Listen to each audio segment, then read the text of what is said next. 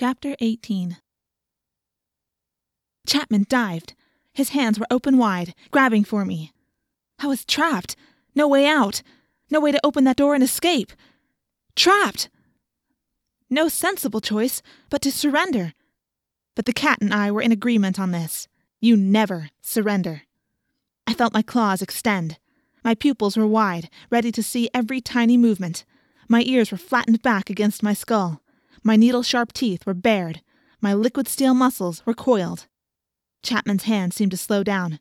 It was like he was moving in slow motion. Everything seemed slower to my heightened cat senses. Only I was moving at normal speed. My paw lashed out. My claws bit flesh. I saw three bright red tracks on the back of Chapman's hand. I could smell the blood that flowed. Ah! Chapman howled. He backed away. Get it! Visser 3 shouted. What's going on? Jake wondered. I feel like we're bouncing around a lot.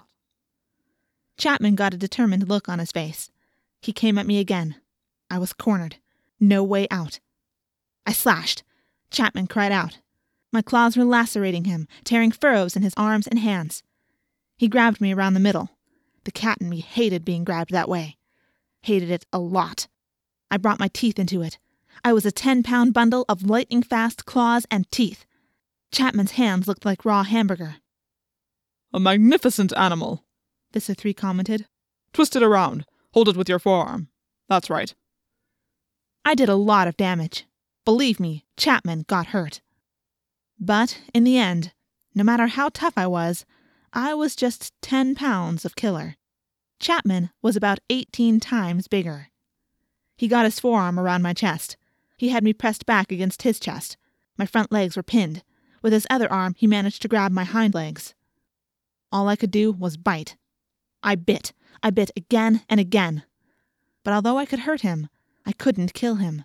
I couldn't stop him. His fear of Visser 3 was greater than the pain I was causing.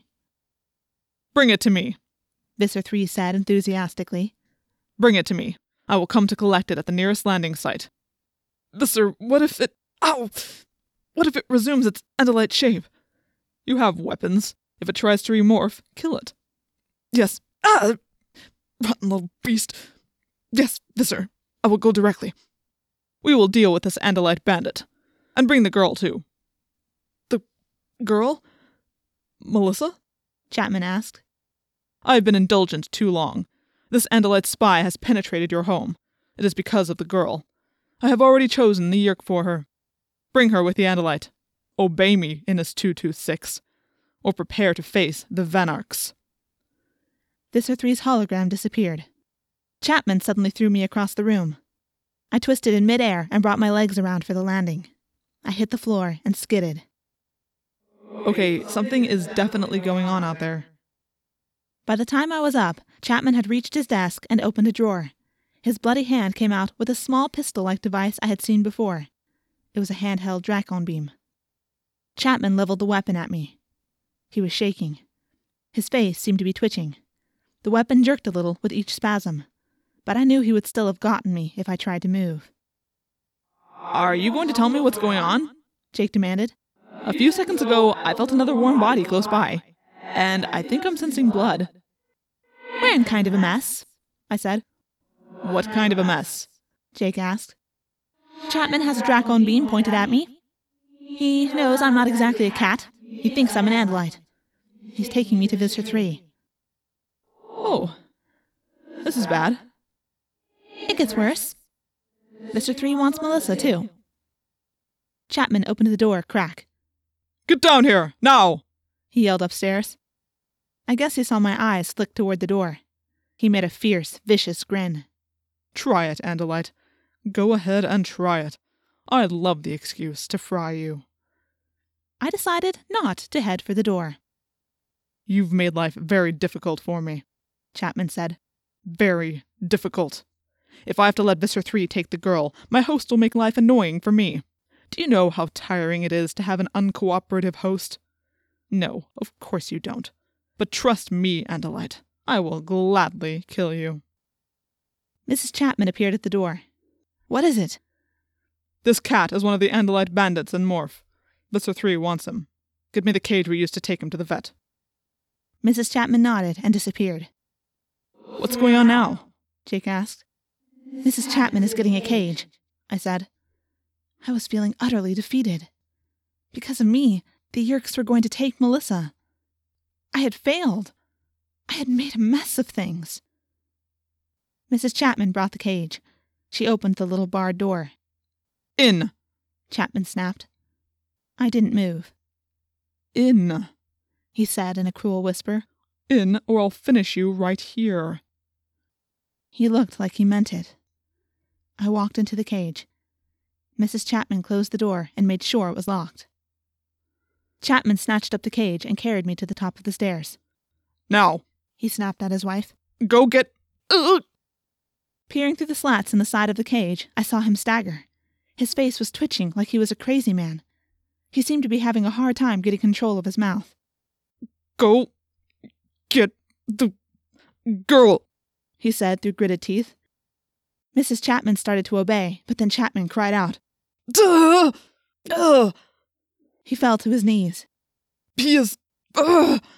He is fighting me. Host rebellion, Mrs. Chapman muttered under her breath. She seemed horrified and fascinated all at once. Then suddenly her left hand slapped her own face. Ah! Mine! Mine, too! Stop it, Chapman. Chapman said. Stop it, or I'll break you. I'll leave you nothing but a shell. You cannot win. No host has ever succeeded in rebelling. But the Chapman host wasn't giving up. It was terrible. Terrible in a way that made you want to watch. To anyone else, it would have just looked as if our assistant principal and his wife were nuts. Chapman was talking to himself and twitching and contorting, still unable to get to his feet. The hosts are fighting the Yeerks, I told Jake. The human brains are resisting. Chapman is out of control. Mrs. Chapman is trying to choke herself with her own hand. The Yeerk is trying to regain control. It's incredible. I can't believe it. I can't believe the hosts can fight back this hard. It's because of Melissa. They're fighting for their daughter. Ugh! Chapman cried. Suddenly he lurched to his feet. I will win, Chapman. You cannot resist. And it was true. The Chapman host was losing. Iniss 226 was regaining control. The same was happening with Mrs. Chapman. The Yeerk in her head was forcing the rebellious hand away from her throat. But neither of the Chapmans looked good. They're exhausted, I reported to Jake. They're regaining control, but they're both a mess. Sweating, pale, still trembling and jerking. Chapman looked at his wife. Or, at least, the Yeerk slug in Chapman's brain ordered his eyes to look toward the body that was controlled by a different Yeerk. It was harder now to think of Chapman as just being Chapman. I had seen proof that there were two creatures inside him. I even knew what that was like. There were two people in my head as well. I had fought to control the shrew, just as the Chapman Yeerk now fought to control Chapman's brain. Chapman said, I have control again. Mrs. Chapman nodded. Yes, but just barely. They fight fiercely for their children, these humans. And they will not stop fighting. I can't maintain my cover with this host waiting to attack at every opportunity. I have to be at the school every day. The host is beaten and exhausted for now, but in a few days he will strike again.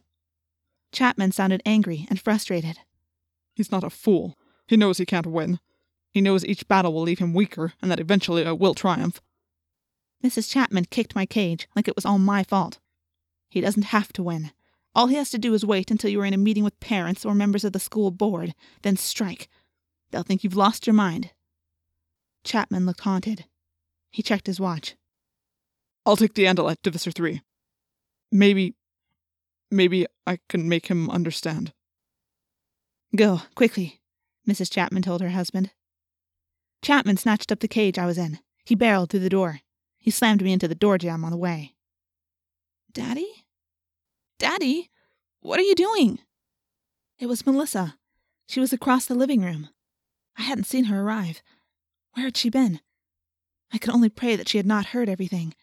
If she'd heard it all, there was no hope for her. Chapman kept walking, out into the wet night. Daddy? Do you have Fluffer in there? It's Melissa, I told Jake. If she doesn't back off, she's going to force them to take her. Daddy? Melissa sounded frightened now. She came running. Chapman moved quicker. The real Chapman was helping. He knew his daughter would only make things worse if she tried to intervene. Fluffer! Melissa cried. There was only one hope. Tobias? I cried out, making my thought speech as loud as I could. Tobias, can you hear me? His answer was faint, but it was Tobias. Yes, Rachel. The real Fluffer! We need him! We need him right now! Rachel, what is going on out there? Jake demanded. Fluffer? Fluffer! Why are you taking Fluffer? Daddy, stop!